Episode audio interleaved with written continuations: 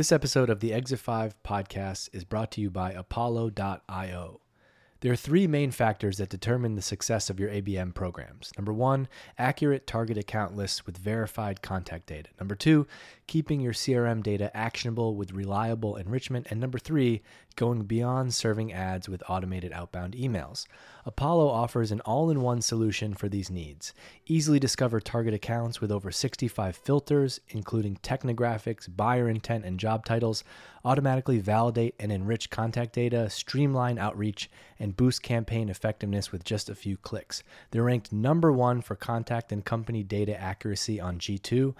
And with over 6,000 reviews and a 4.8 star rating, it makes sense why they're one of the most loved products out there right now. You can sign up for free with no credit card entry required. That's free for real free, no credit card even required at apollo.io slash exit five. That's A P O L L O dot I-O slash exit five. This episode of the Exit 5 podcast is brought to you by Zapier. Zapier is an awesome company, and I'm thrilled that they're sponsoring Exit 5. They are one of the secret go to tools, maybe not so secret anymore, that I've seen B2B SaaS marketers use over the years, and I'm thrilled to have them as a sponsor. Zapier is easy automation for everyone by connecting with more than 5,000 of the most popular apps B2B marketers are using, like Salesforce, HubSpot, Slack, literally thousands more. Zapier lets you automate almost anything you can think of without writing code, which is especially good for people like me. And with Zapier's easy to use workflow templates, you can start saving time and impressing your boss fast. More than 2 million businesses automate their tasks with Zapier, including top brands like Shopify, Airtable, Dropbox, HubSpot, Zendesk, and more. They choose Zapier to streamline their work, save money, and find more time for what matters most. And that's more important now than ever. That's the reason why Zapier rhymes with happier. Bet you didn't know that. Now you know how to say it the right way, too. Every day, Zapier customers save more than $10,000 in time per year. With Zapier, you can move new leads into your CRM. You can automatically reach out to new leads, get Slack notifications for important emails, auto generate emails with personalized content based on form inputs, seamlessly synthesize data from multiple sources, reduce human error, and increase accuracy. You can try Zapier for free. That's one of the best things about it. Go to zapier.com backslash exit five, one word. That's Zapier, Z A P I E R dot com forward slash exit five. Zapier.com forward slash exit five. One, two, three, four. Exit. Five.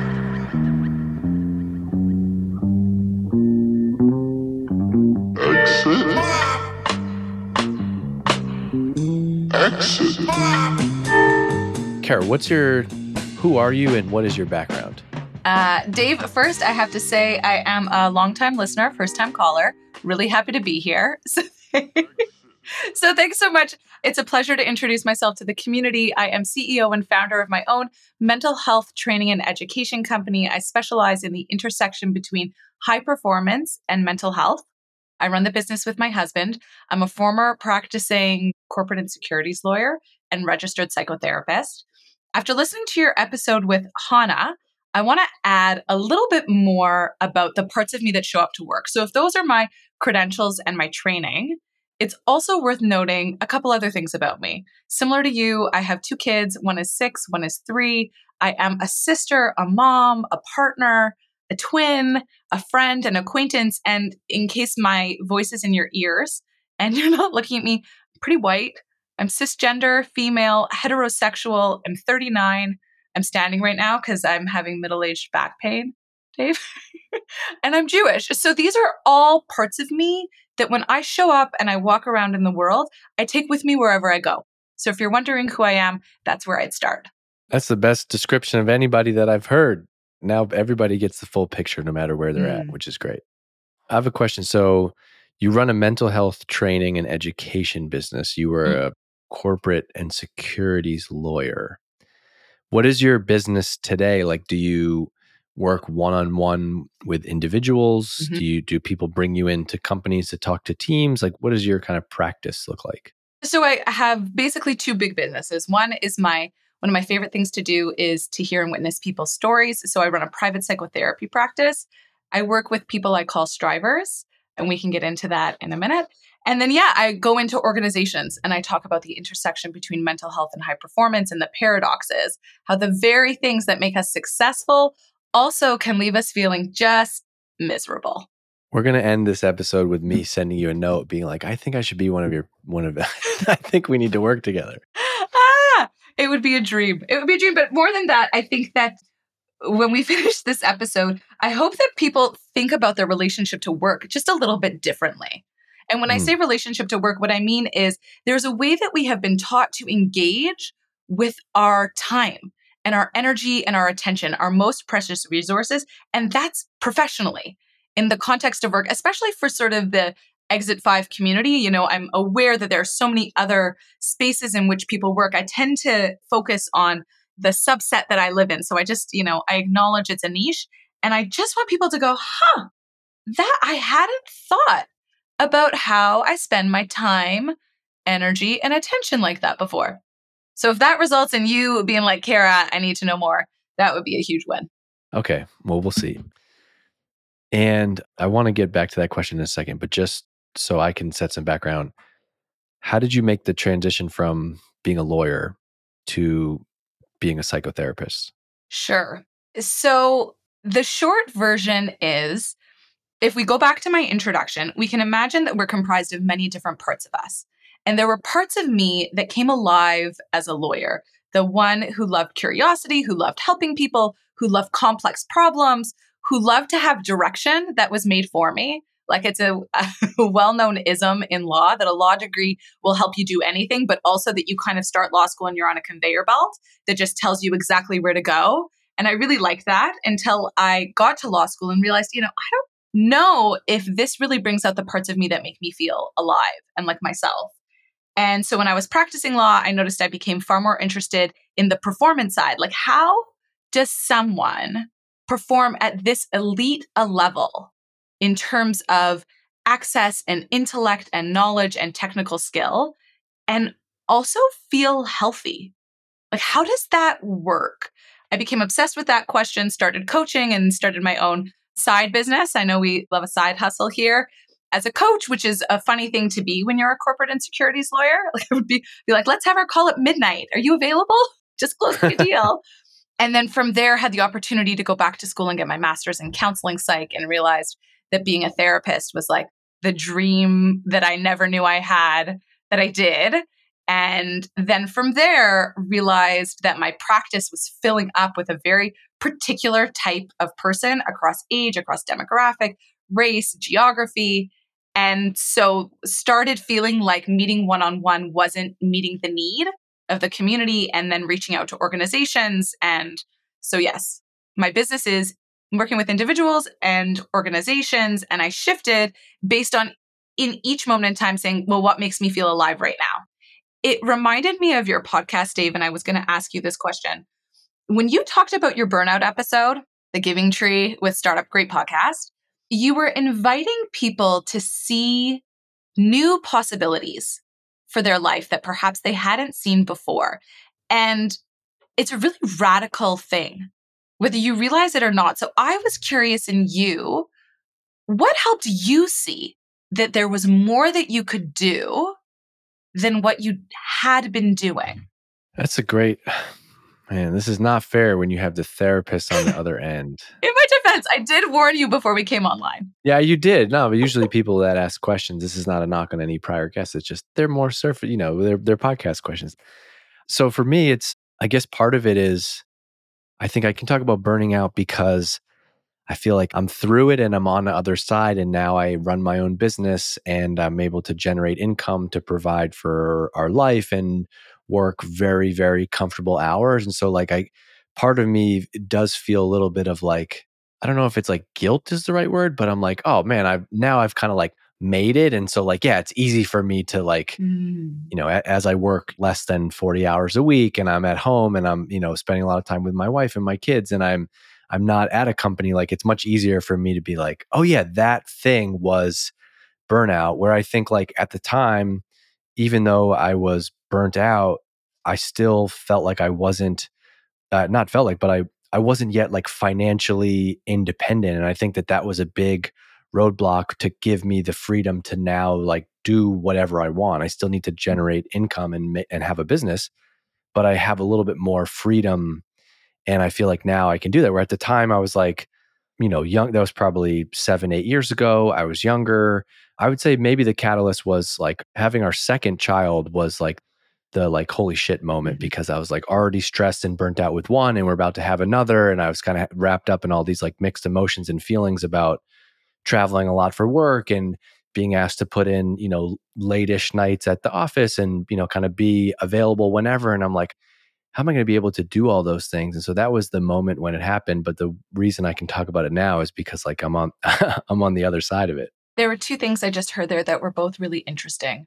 The first was sometimes it's what you just said. Sometimes our, our emotional experience is so profound that we can't put words to it until much later. Mm. Like we only really attach narrative and understand and even have the capacity to share it, to share that tenderness and vulnerability once there's some stability. And that makes a ton of sense. And the other thing which I'm gravitating to is the sense, Dave, of in order to break the mold or the box or whatever it is around what's possible, it was almost like your life had to become impossible first.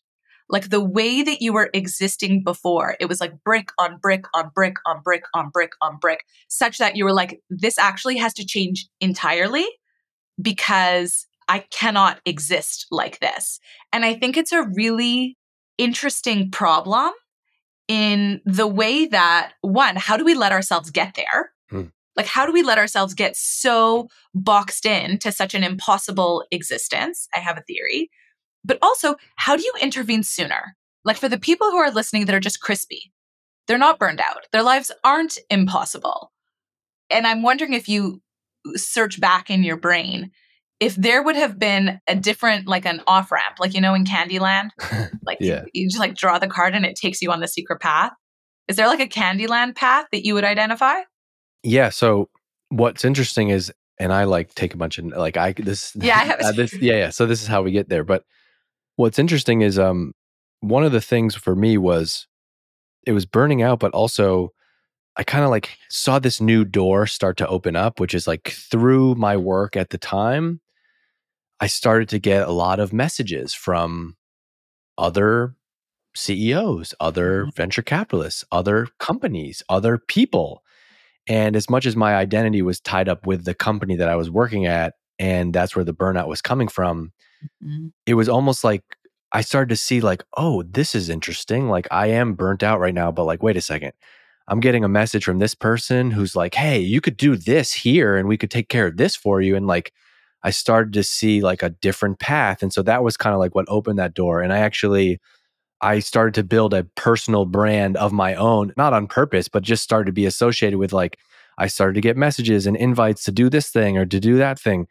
And I started to have this realization like, wow, this is like, this could actually be like, I could do this. I could do this on my own. This could be my own thing. And somehow I got put on this book called Million Dollar Consulting by this guy named Alan Weiss. And the word consultant to me, you know, like I didn't do great in school. I went to college, but I wasn't like super fired up about it. I'm not an MBA. I have no, in my mind, I'm the furthest thing from a consultant. But I read this book, and his premise in the book is basically like, if you have expertise in a niche, you can make that your life and you can use this as a means to an end. You don't have to be defined by your work, but you can use your work to give you the freedom. And so he's like, you know, I'm writing this right now from the beach with my wife, but that's because like, you know, I had a call yesterday and like the consulting call basically paid for this trip. And I started to think like, wow, that's super interesting. And like, I could have that. I got a LinkedIn inbox and personal email full of, you know, opportunities, but I can't go and I can't go after those opportunities because I'm employed by one place right now. And so I think my off ramp was my bridge was starting to like see some of those opportunities. And I think like those two things collided being burnt out and seeing some of the opportunities. And mm-hmm. like, and then the other one was like my son being born was like the combination of those three things was what let me, you know, kind of got me out. And what's interesting enough is I went to a company to be CMO at the time. And that seems counterintuitive. Well, if you were burnt out from this role, why do this? Well, it was a much different stage of a company. And I was very clear with the CEO who I'd known for a long time. He's like, look, I know you're burnt out. I know you don't want to do this, but here's why you can. Like, you can leave at four o'clock. I don't care if you come in at, at 10 o'clock and you leave at four o'clock every day because you're going to see your kids or do whatever. I don't care. He's like, I know who you are. I know what I'm going to get from you. I know the bump that my company is going to get from hiring you. So I'm going to give you all this freedom. You can have your hours. He's like, I don't even care if you want to do consulting or talk to other people on the side.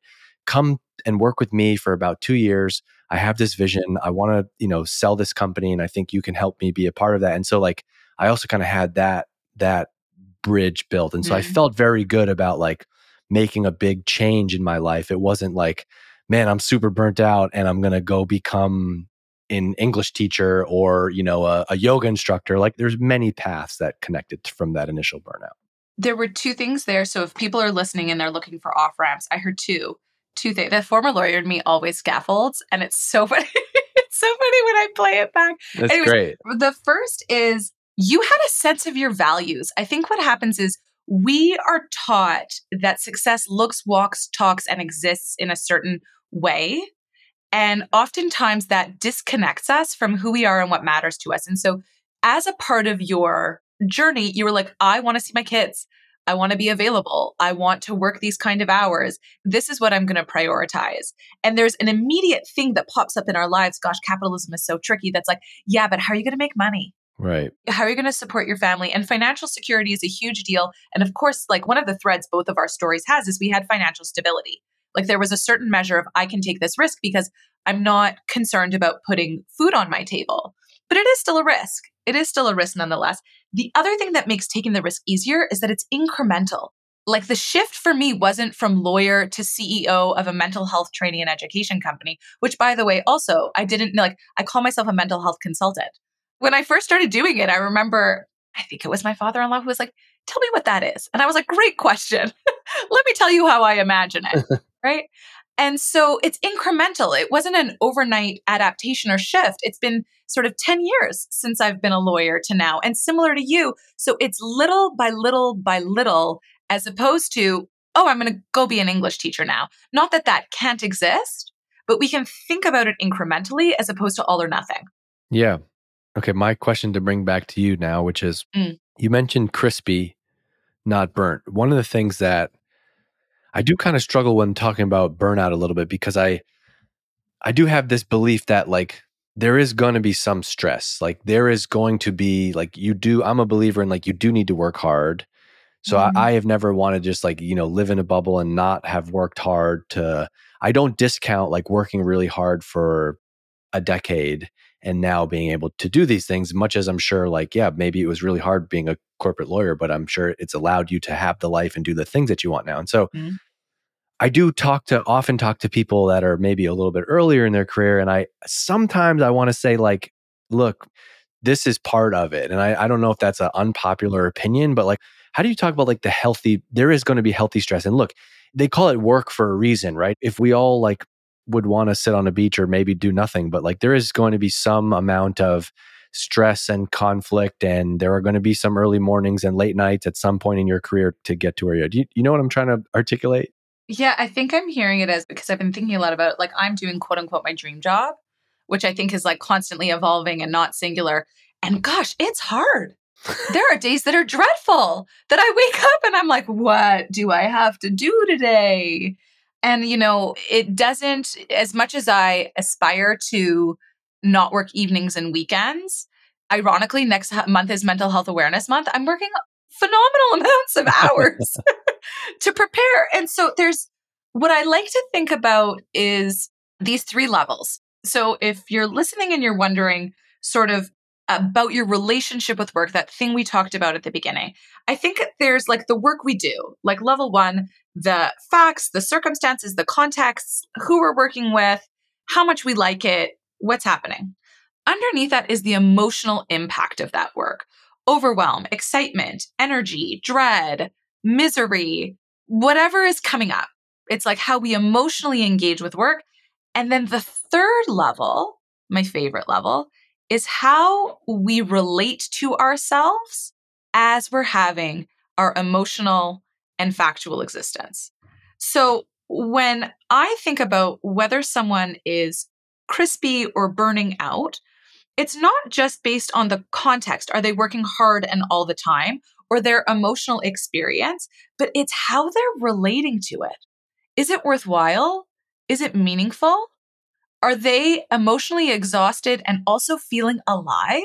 Or are they emotionally exhausted and depersonalizing, like popping outside of their body and being like, what mm. life am I living right now? Right. Like stress can be if you're going through a stressful time at work, but you're like, man, I see this opportunity. I'm excited about this company. I know that if I do this, that's how I felt at that time was like, oh, this is my, especially most people in like the tech kind of ecosystem are like, that one company that's going to like make your career. I knew that that was it for me. And so it does make some of the like stress of, of it like okay and now i look back and i'm like yeah I, w- I probably wouldn't trade that for anything because it's allowed me this. That's a good way to to frame it. So you're like asking yourself to kind of step outside and see the bigger picture and like so for your case you're going to be busy you're going to be stressed but it's world mental health month next month and that's important to you and it's important to your business and it's going to have a big you're going to have a big impact on lots of people and it's going to impact you.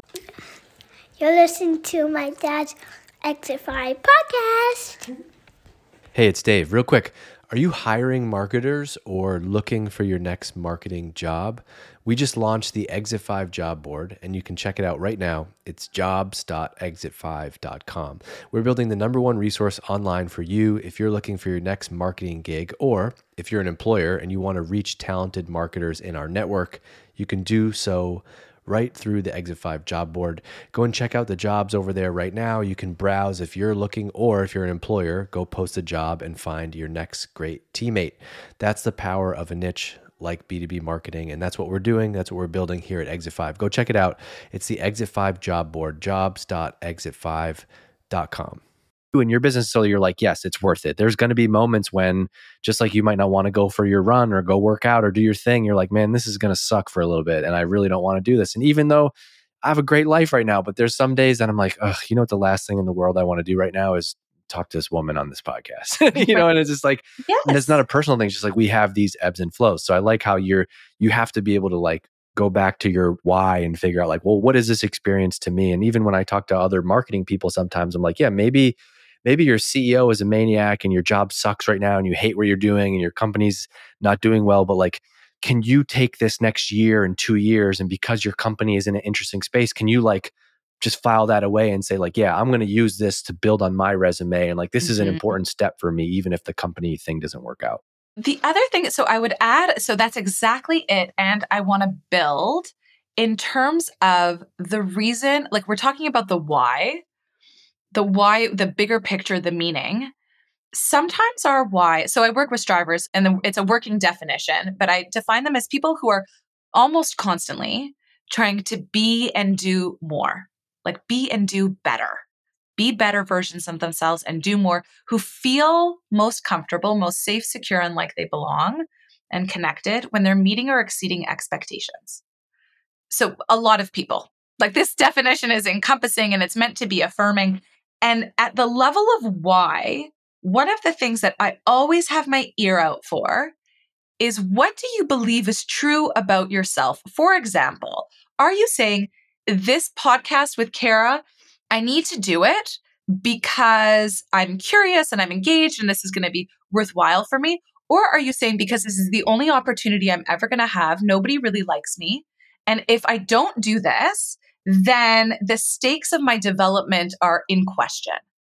If I don't take this job with this maniacal CEO, I will never have another opportunity like this again. I am not valuable. I am not worthy. I don't know how I landed this. Like, what is the story that you are also attaching to your why about yourself and your value and how you matter and what you bring to the table? Love that.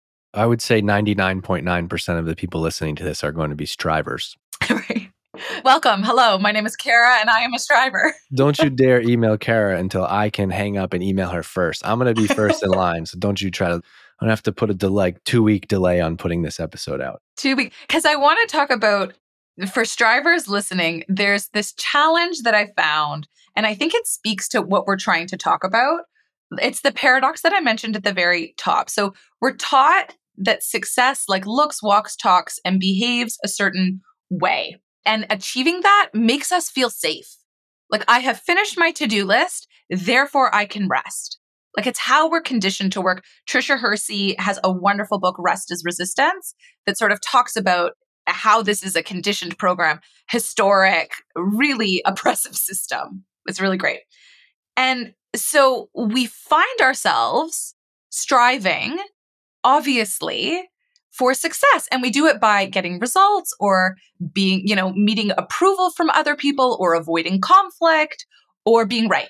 Those are the four big ones I see, the four pathways I see a lot of people looking to feel safe, secure, and like they belong. But when we do that, we are disconnecting from what matters to us. That third level, that second level, how is this impacting me emotionally? And how do I now relate to myself as it's happening? Because the goal is just at the top level get the results, have people like me, be right, just avoid conflict in any area. So we disconnect from ourselves. And when we disconnect from ourselves, that feels gross. It feels miserable. It's anxiety inducing. It's lonely. It's isolating we feel inadequate because how could you not feel inadequate when you were constantly trying to be more than what you already are? And then this is the kicker it's the paradox. In order to feel better, we strive harder. We go to the thing that we know how to do to make us feel safe, secure, and like we belong. So our to do list gets longer. Mm. We take on more tasks. How many of us, like I was I caught myself in it the other day. I was like, gosh, I've been feeling anxious. Like this month is coming up. I'm really busy. I need to meditate every single day. That's exactly what I'm going to do. And I'm going to get up and exercise at 5 a.m. And I was like, oh, I'm in the paradox. it's like busted. and how did you talk yourself out of that? Or did you embrace it? Did you get up at 5 a.m. and work out every day and meditate every day? And was that the solution? What did you do? So it's really, it goes back to what we were saying about being incremental being incremental and being open to possibilities. So the first thing is recognizing it. Like just hearing that this is happening, notice this is a part of high performance, is the very things that make us successful can also make us feel these ways. The next thing is, can you go to that third level and not pathologize yourself? As strivers, we're like, what is wrong with me? Why am I so miserable? Why am I so, ang-? nothing's wrong with you. Like, this is a way in which we have been conditioned and taught to show up for work. So, the first thing I did is I noticed it and then I was like, gosh, that's funny. Isn't that a kicker? And then I was like, well, what do I need? So, the next two steps are sort of regulating your body, which is what, you know, Hannah talked a lot about in the pod. And actually, I have this is my favorite book when it comes. Oh, this one. This is one of my favorite books for teams. This is Paula Davis Laack's book. But when it comes to burnout for individuals, I had these on my desk. They talk about this. Wait, go go back to the first one just because uh, most people are going to listen. So I just want to shout. I just yeah. So this is beating burnout at work by Paula Davis Laack. Beating burnout at work, Paula Davis Laack. Yep. And it's Wharton. And then this book is Burnout: The Secret to Unlocking the Stress Cycle, and it's by the Nagoski sisters. Great. Thank you. I can send you these after, Dave. And I want to, for the other book that I mentioned earlier, Rest is Resistance. This is like mandatory night table reading. Night table, like good before bed? I like, you know, you have that book that you always want to read that it's on your nightstand. At least I do. Yeah. And then you carry it around the house with you when it's reading time. This is the one. But actually read it. I just can't read anything related to work before bed because then I got a 600 ideas. So I just read about golf or other things before bed. That's fair. That's fair. Read about range. It was a good Masters. It was a good Masters. We could go for three hours on that. Right? If you oh want. my gosh, that rain. What high achievers. Look at them showing up. my mother in law was over and uh, she said, uh, Man, this is really long. Like, because it was on all day because there was a yeah, rain delay. It was all day Sunday. I'm like, No, it's, this is not, it is a lot. And it is, uh, there is a lot on TV, but it's not usually on all day. And it's, the majors are usually the one I watch a lot of golf is like the only sport that I watch now, but the majors are the one where I indulge myself and I'm like, we're going to have the TV on in the background. The kids will, it'll just, they don't pay attention to it. You mentioned regulating your body. Yes.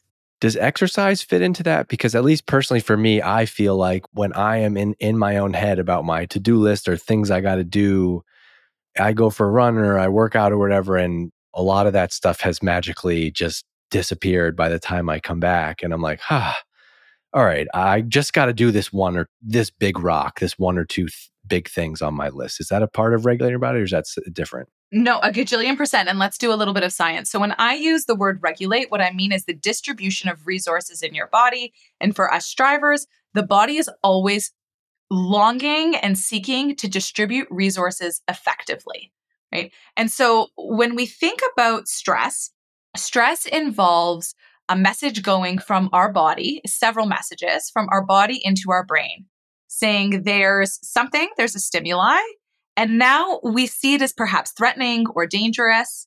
And we need to distribute resources differently to respond in order to that stress or in order to the stimuli we see. That reaction in the body isn't brain down. It's not your brain going, uh oh, there's an email. It's your body feeling all sorts of things, and then your brain coming up with an explanation.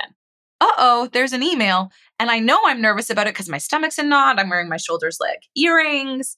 So it makes sense. And if you're interested in the, the science behind this, this is a Nagoski book. If you move your body, you are metabolizing your stress. You are sending, you are getting your body to send a different message to your brain. Hmm. We are not in threat. We have gone through and redistributed our resources. And so, exercise, sleep, laughing, great one, connecting with loved ones, sometimes a good cry. A good cry can do it. Being out in nature, all of these things help you redistribute resources more efficiently. And I call it like present orienting so that when you are facing the email, you're not in the past of every interaction you've had with this person that's stressing you out. Your body is distributing resources. You could be like, okay, I got an email. And exercise, mm. absolutely phenomenally helpful. Great to hear the science behind that. Also, think maybe it's easier for me now because I have my own business and it's just me. And I know that it's just, I'm not letting a team of 30 people down if I'm not, you know, responding to emails quickly. But I do find that if I put away my work, if I truly separate from like working and not working, my stress and need to do more is like going way down. So even if I, if I am, here's an example. My daughter likes to have me lay with her before she goes to sleep. And so I'll read a couple of books and she likes me to lay there for a couple minutes and she falls off asleep. She said, Can you lay with me? And I'll often have my phone with me. And if I have my phone with me, I'll catch up on social media, whatever. But if I check my email, that's the mistake because it's now 745, 8 o'clock at night. I haven't touched work in a couple of hours. I've de-stressed. Even if I consciously am like, I'm in a great mood right now. I'm not stressed. I'm not going to worry about work until tomorrow. If I just see that email that says, for example, someone signs up for Exit 5 and they email me because something is broken and they didn't get the email, even though my gut and my physical body wants to like, ah, I'm not going to worry about that until the morning. I cannot let it go. And I have to then go like either write it down or go and address it. And so I've like tried to be more conscious of like creating boundaries and be like, just don't even look at it. Like it doesn't matter. And you don't actually need to look at it until 10 o'clock tomorrow because by 10, because you'll have slept, you'll have ate, you'll have done other things that you need to do, you worked out, and like that thing can wait, even though it feels urgent in this moment. And I see you nodding your head. Like, can you just talk about the maybe it's science, maybe it's discipline, but just like how important it is, especially in this world where like I got 700 inboxes, I got email, Slack, Twitter, LinkedIn, Instagram, a million channels. Like how important it is to be disciplined about like when you're nibbling. Like sometimes I write on a post it note to myself, I write, don't nibble. And what I mean by that is like either do like be in the work and do it or don't do it. When I'm in between is when like bad things, bad things happen. It's you're onto something really uh, profound, I think, as a tool. So, state dictates story. The state of your body will dictate the story you tell yourself at any given time. And the body, remember, holds stress unless you metabolize it. And so when you shift from your workday, there is a shifting of your state that happens slowly but carefully based on external and internal cues. I close my laptop, I shift the room, I go to my, you know, we have family dinner, I go upstairs. I liken it to the like book bath bed. Like if you mm-hmm. want your kids to transition from playing to sleeping, Right. you give their body a cue to shift their story so that their brain and their bodies can be settled for sleep. When you check your email, you're doing book bath monkey bars. And our bodies, because as strivers, we're so primed to respond and get into it, you're basically having to start the cycle all over again. Now, what I hear, and I'm curious to know what you think, I'll often get in workshops people going, yeah, but Kara, you're your own boss. You're your own boss. So like you, you can, like I put my phone in the closet from Friday at the end of my workday till Monday morning. I like don't answer my phone because it's like it changes my state so profoundly. And they say you can do that, but I can't do that. I'm a consultant or I'm a lawyer or I'm a journalist and I have leads and like there is a world in which I have to answer. And I'm so curious about your thinking on that. I don't have to answer. I mean, Yeah. I am, yeah, I mean, I guess I am my own boss. And so I don't actually have to answer. You're like, da da da. So I think two things. I think we have been conditioned to think we have to answer, and we expect other people expect us to answer. And we are not used Mm. as strivers to making people feel uncomfortable. Okay, let me give you a, you just made me think of a real world example of this. So when I was like CMO, I would oftentimes get a message on Slack and, or like I would be out traveling for work and I would be on an airplane or going somewhere at an event and I would not have, I didn't check my phone for like six hours because I'm at a work, I'm at an event. And so like it's not a day that I'm doing, you know, computer stuff. And I would oftentimes see this pattern and the pattern would be, sometime in the morning get a message from random person on the sales team like hey quick question do you know where x y and z thing is and i would look at my phone like seven eight hours later and i would see a message from the same person three or four hours later that said never mind got it and i was always amazed at how many like minor things or even middle things just kind of like because i wasn't there to respond like they, they figured it out Yeah. they resolved or became not important or they asked somebody else and whatever. And that was really, really liberating for me because it was like, if I was at the computer, boom, that person would have got a response from me. And then all of a sudden my state would have completely changed because now, oh, I was Mhm. just writing this really important email to Kara. I got to talk to her about this thing. But then like John emailed me and he wants to know where this thing is. And boom, now I'm gone. And so that lesson that you brought, you know, now that you've brought that back for me is like, I learned that lesson years ago and I try to like remind myself of that. My monkey brain wants to say, like, oh, Kara just joined, you know, exit five, and like she's gonna be pissed because she just paid $20 for this thing. And, you know, your thing is broken. Like, what an asshole. Like, how did you not? Re-? If I just let it go, I email her the next morning when I get to it. Hey, Kara, sorry, you know, thank you so much. Sorry, I got your note. This thing is blah, blah, blah. It almost always turns out to be totally fine. My question to you is though, you have kids, you have a family, you said all these things, you're a sister, a mom, a partner, a twin. Mm-hmm. Do you really put your phone in the closet from Monday, from Friday until Monday? There's no way I believe that because as much as I don't want my email and Slack and other things on my phone, like my phone is crucial for like figuring out the address to the kid's birthday party or texting my mom back. So give me the real truth on that. I'm gonna tell you, and you're gonna laugh at me. I just realized this whole time I've had AirPods in, and they I haven't been listening through them. I was like, why is this sound? I can't. Okay, so there's two things. Scaffolding again. The first is my husband keeps his phone with him. So it's his, you deal with it. you take the my phone husband keeps his phone with him. We're looking into a landline. So what happened was in the pandemic, I noticed like I was in the pandemic running a mental health education company with a 9-week-old and a 3-year-old and my husband was at a like a basic uh, pet food startup in some ways. Like they were raising money, they were doing and there was no one we were meeting. There was nowhere to go. There was nothing to do. And yet, what I noticed is I was like on my phone all the time, and it made me feel awful. Hmm. And so it started with just Saturday mornings, and then it extended and it extended and it extended. And what I find is I do a couple of things, and this is Tiffany Shlain has a book called 24 6, where she talks about this. You would be surprised how much planning you can do in advance. There's a lot of planning. If my kids have a play date, I have uh, sometimes I print it out on Google Maps. Truthfully, my husband will end up like taking and navigating it, but you just make plans with people in advance. I love this. You're going to bring everything back. I just wrote this down. You're going to bring back landlines. You're going to bring Yes. back Oh yeah, MapQuest. MapQuest, MapQuest for the win. And all it does, because this is a muscle, the muscle of not meeting that I'm going to get back to you, I'm going to get back to you, I'm going to get back to you. It takes practice because it's uncomfortable. You know what Yeah. it's like the Friday night without my phone? Boring.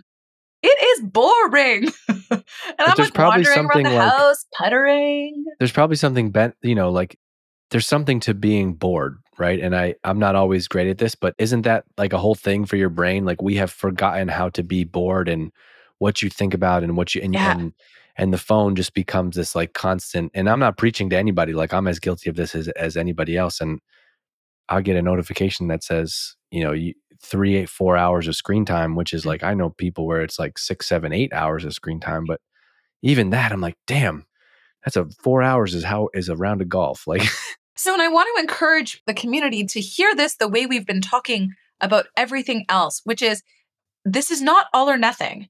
You're not either staying in your job or moving to Bangkok, right? You're not putting your phone away like I do it. This is like two years later with systems and practices and expectations set with loved ones. You might want to start with, you know, I'm going to, I see that email. I'm just not right now. and I'm going to hold my discomfort. Like, can we not incremental and do all or nothing? And the other thing is, I am constantly, and it feels like like I make up that you do this too. So confirm, like accept, reject, counter offer. I'm constantly just trying things on. I'm like, okay, I'm doing tech Shabbat now. But like I've had to like I've been working on weekends, so I'm kind of on a screen. Am I not on a screen? Should I check my messages? I just in every moment I'm saying, well, what do I think would help me? What do I not? And there's a practice of just not judging if it doesn't work. Ugh. Like, oh, that kind of sucked. Turns out, I can just spiral about like the most meaningless things. Like, am I? Wait a second. I'm still paying six dollars and ninety nine cents a month for this tech tool for my business that I'm not using. Like, I got to Yeah. look into that right now. And it's like, no, no, you don't. And one of the actually nice things about working at home, there's many of them, is as you can see, I'm a, I got legal pads, I got post-it notes, and one of my forms is actually I write it down on a post-it note and I put it on my desk and then I forget about it for later. And then when I'm back in work mode, then I can go and and tackle through those things. And it's actually comical how many post-it notes I write that when I go to actually sit down and work, I would say about 60% of them I crumple up and I I go I put them in the trash. Like here's a thing that I wrote down like last week that I thought was important at the time. Now that I'm in a different state and have a different relationship with this note, I'm like, eh, I don't need to do that. Throw it out. And it's an amazing form of like therapy for me is just just to write it down on a post-it note and like file it away and like I'm going to get to that later. And then oftentimes like it's very less than 50% of those things actually matter, but that could have been me being distracted in an hour trying to solve the problem on a Friday night when it doesn't really matter. That's just one way that I've found to like cope with that. I love that system because oftentimes I feel like anxiety is like, I just need to keep my finger on this. Right. I keep thinking about it. I keep coming back to it because I don't want to forget it. And I just need to, uh, this is important. You have my attention. You have my attention. So this is your way of saying, okay, you have my attention. I'll give it to you when I give it to you. And the framework that I've been playing around with since I started my business, I was working, this is, I was like starting the company. And at the time I was pregnant and just working a lot. And my friend, I was talking to her about it and she's like, God, you're a shitty boss. and I was like, oh, you're right.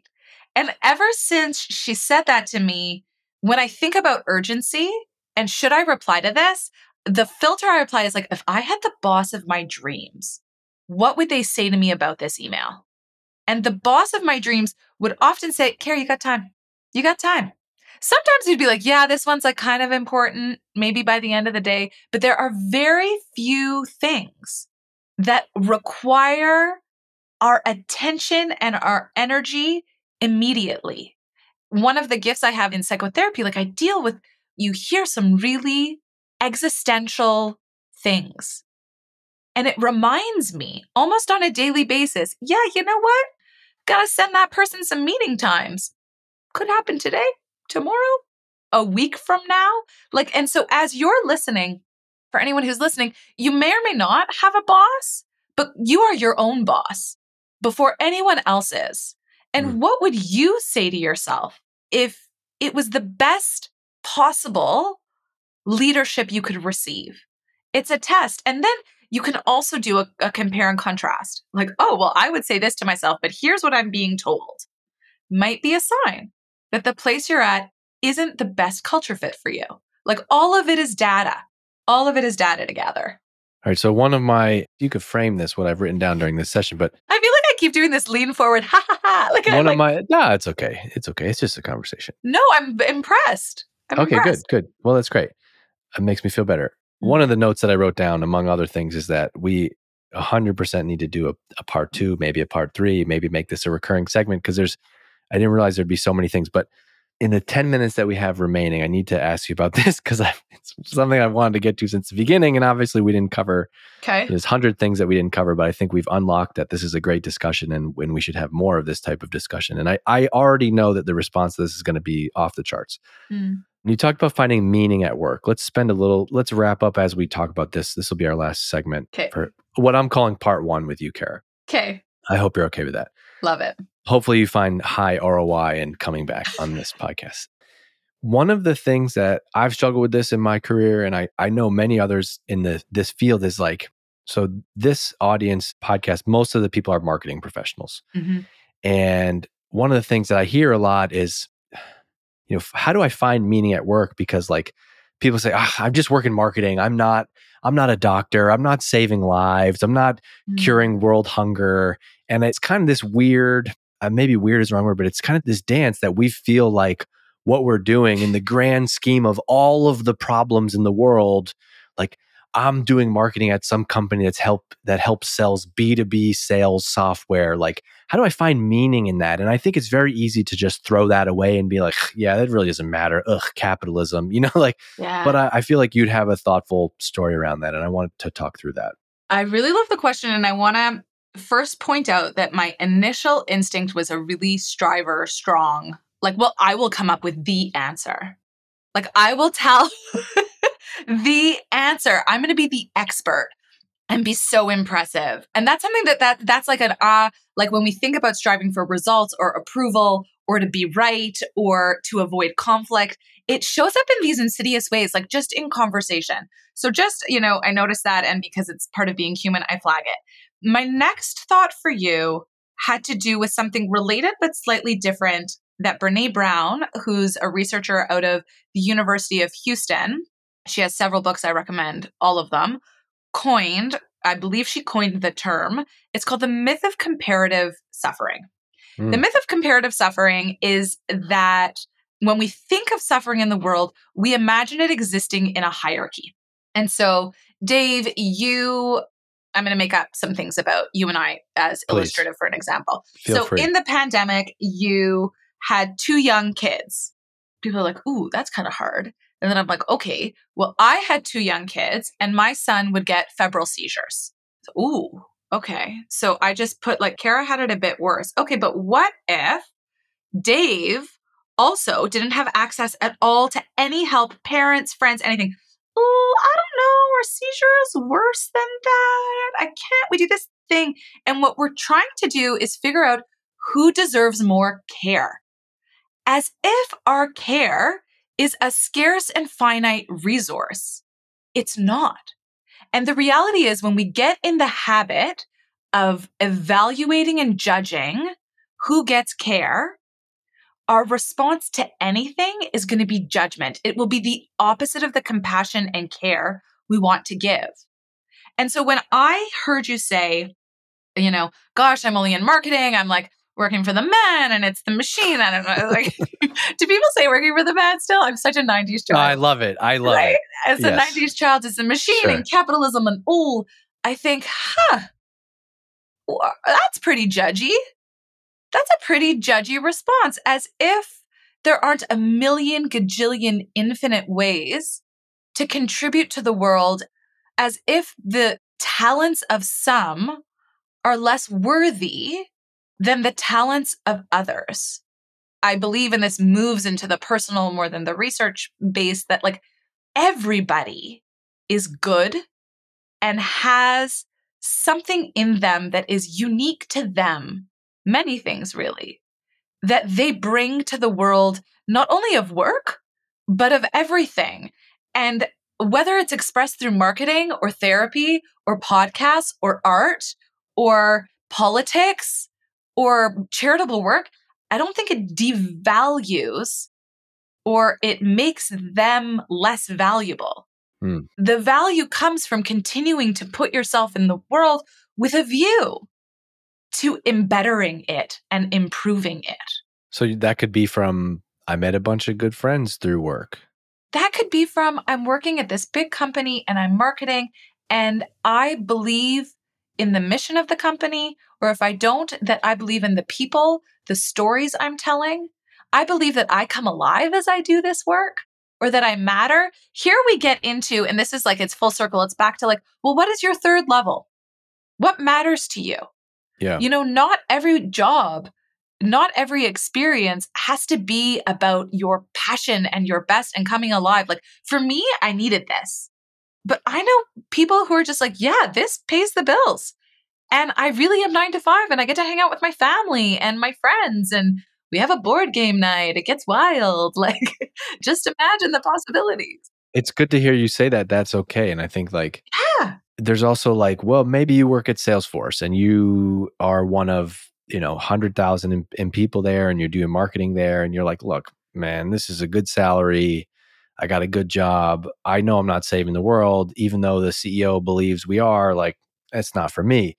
But what if you're making that salary and that's going to allow you the freedom to hang out with your family and maybe you can do something in your community and because of that salary make an impact locally and have time and be a good parent and because you have that freedom you coach your kids soccer. Like i have been trying lately to think about all of the kind of second third fourth order like downstream effects of that as opposed to be like yeah am i am i saving the world with exit 5 i'm not but i see it now Mhm. as like this has become a resource for people who work in marketing to further their careers and learn more about their craft. And it doesn't mean that you have to wake up and be super excited to go do marketing today. But if this is your job, and I also, as humans, we put so much stock in like what our identity feels to be so tied into like, what do we do for work, right? The number one question you meet a stranger or a friend at a party, and like, oh, hey, Kara, nice to meet you. Oh, so what do you do, right? It's just like our human nature is to be like, we go right to work. And so if Exit 5 can help you get better at your job, that might mean that you get promoted. That might mean you get.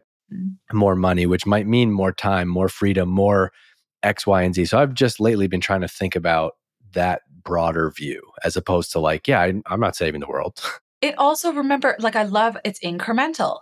A part over here, a part over here. This matters over here. This matters. It's not that like we have one lever that we're pulling and either we're helping the world or we're not.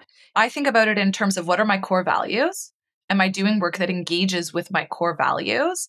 And that may directly or indirectly improve the world I'm living in. And of course, you know, it goes back to all of my intersections and identities, being aware of my privileges and advantages and ensuring that there's equity in the circles and connections that I exist within. Like all of that has to be an active process, but it doesn't have to happen through work.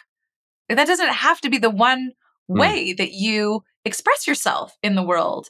In fact, it can't be because you're human and going to need to sleep at I some point and eat at some point also. I have noticed, by the way, like you haven't had a single drink of water. Like I have been about? I've been hydrating. I've been chugging that. I, I've been I literally haven't noticed it at all. face the whole I'm like, time. how are you parched? Mm-mm. I can't even believe that. I feel like I've had this in my face the whole time. That means it's great because when you're talking, you're locked in. That's All right, we got to wrap because it's time and my daughter just got home and it's going to be chaos in here in any minute. But this is amazing. Go to LinkedIn. Here's what I want you to do. This is a call to action this episode. Go to LinkedIn, find Kara Hardin. I'll put her LinkedIn profile as we do in all these. And I want you to send her a connection request and send her a note and tell her what you got from this podcast. And that would make my day. Cause then in a week or so, Kara is going to message me and be like, oh my gosh, I got so many messages from people like that. This really resonated with your audience. And I mean it. I'm going to follow. I have some things that I want to follow up with you because I feel like this could be a recurring segment that will be beneficial to a lot of people. So thank you, Kara. I was excited to talk to you when we did our quick intro, but I think this exceeded expectations. Mm. So to the striver in you, great, great job. Yeah, check, right? Check. You know, all I want to say is thank you so much for having me. I would love to hear from you. I love that call to action. I'm always curious as I'm developing my theories and ideas to know what's landing and what isn't. And more than anything, I'm grateful for the time, attention, and energy that you, Dave, and you to anyone who are listening have spent with me. I think that is the biggest, most humbling compliment you can give to someone. So thanks so much for having me. Thank you. Hey, thanks for listening to this episode of the Exit 5 podcast. If you're in B2B marketing and you want to grow your career, you should also go and check out everything that we have over at exit5.com. We've got articles, we've got videos, we've got templates. Plus, we have a community, a community of over 4,000 B2B marketing pros. Whether you're deep in your career and want to connect with your peers or just starting up and you want a place to go where you can see what people are talking about, get smarter about B2B marketing in your own time to grow your career and help grow your company, go and check it out. It's exit5.com. You can get on the email list there. You can join the community. There's 4,000 marketers in the community. We have a job board. We're always adding new stuff. It's really becoming the number one place you can go if you want to grow your career and learn more about B2B marketing outside of what you're doing inside of your company every day. So check it out, exit5.com. And I also want to make sure I give a shout out to my friends at Hatch. That's hatch.fm. They produce this podcast. It sounds amazing because of the work that they do. And they work with B2B companies just like yours. They offer unlimited podcast editing and strategy for businesses. You can get unlimited podcast editing and on demand strategy for a low monthly cost. All you got to do is just upload your episode and they take care of the rest. Go and check them out. It's hatch.fm. This episode of the Exit 5 podcast is brought to you by Apollo.io. There are three main factors that determine the success of your ABM programs. Number one, accurate target account lists with verified contact data. Number two, keeping your CRM data actionable with reliable enrichment. And number three, going beyond serving ads with automated outbound emails. Apollo offers an all in one solution for these needs. Easily discover target accounts with over 65 filters, including technographics, buyer intent, and job titles. Automatically validate and enrich contact data, streamline outreach, and boost campaign effectiveness with just a few clicks. They're ranked number one for contact and company data accuracy on G2. And with over 6,000 reviews and a 4.8 star rating, it makes sense why they're one of the most loved products out there right now. You can sign up for free with no credit card entry required. That's free for real free, no credit card even required at apollo.io slash exit five. That's A P O L L O dot I O slash exit five.